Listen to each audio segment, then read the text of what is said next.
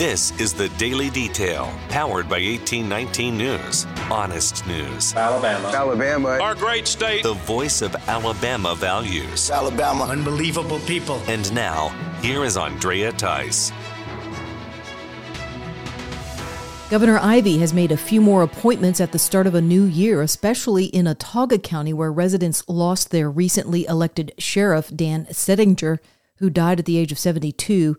Ivey has appointed David Hill to step in as interim Autauga County Sheriff until January sixteenth. Hill has been working within the Sheriff's Department as the Chief Deputy. During his time in that position, the governor and her cabinet will pick a more permanent appointment until new elections are held for this position. Ivey also appointed Greg Reed as a circuit judge to fill the bench of suspended Judge Stephen King of the forty-first Judicial Circuit. King is dealing with ethics violations with the Judicial Inquiry Commission. Reed will step into the role for King on January seventeenth.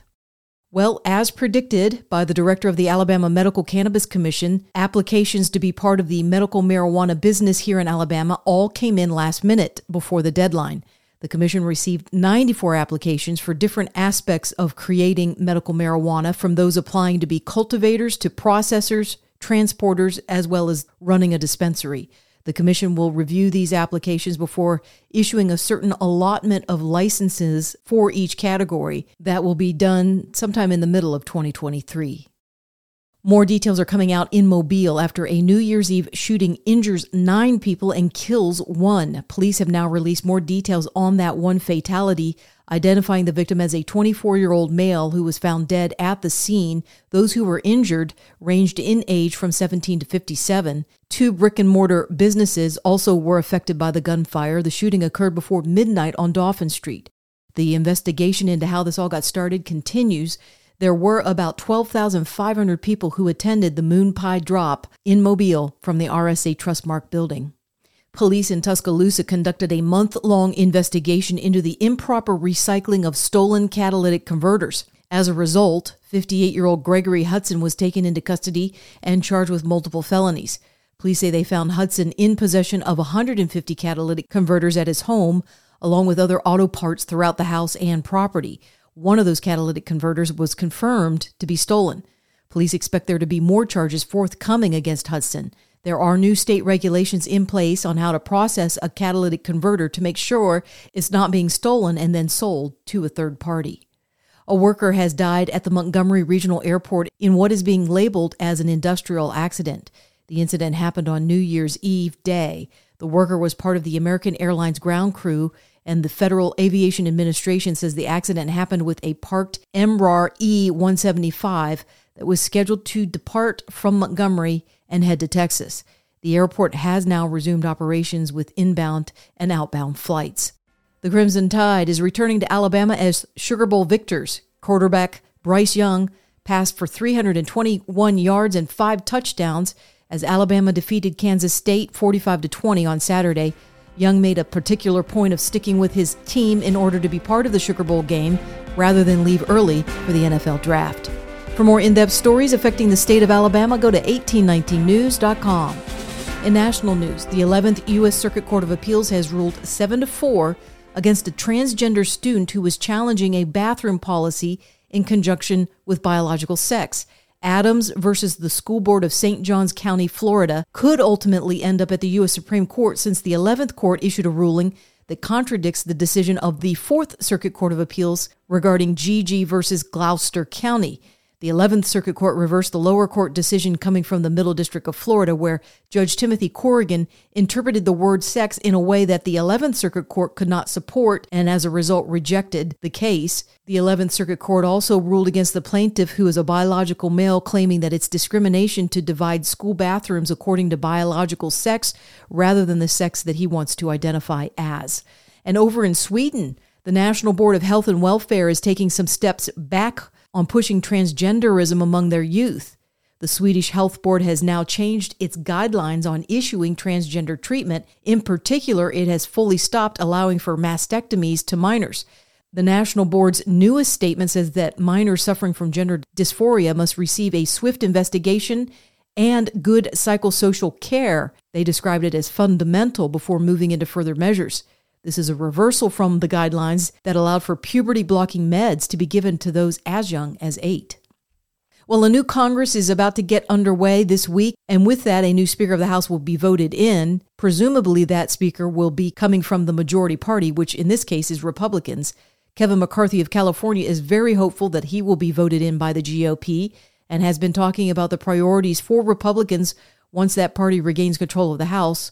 McCarthy was on Fox News over the weekend to talk about it. First thing we have to do is elect our speaker. We can't do anything until we elect that speaker. And if you watch, the White House is actually pushing back on our investigations, saying we're not going to give you anything until you get this solved. So we need to be able to move forward with that. Then on the very first day, the first thing we're going to do is repeal the eighty-seven thousand I R S agents. Another reason why the Democrats are mad at me. I think government should be here to help you, not to go after you. Then we're going to secure our border. You've got to secure this border, the millions of people coming across, the fentanyl that's killing our children.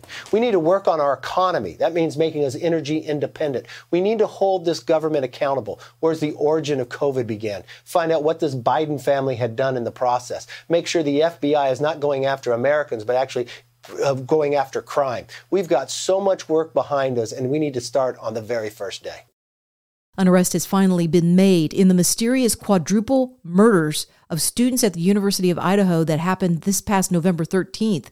Police were unable to find immediate leads on who killed the students Ethan Chapin, Zanna Kernodle, Kaylee Goncalves, and Madison Mogan.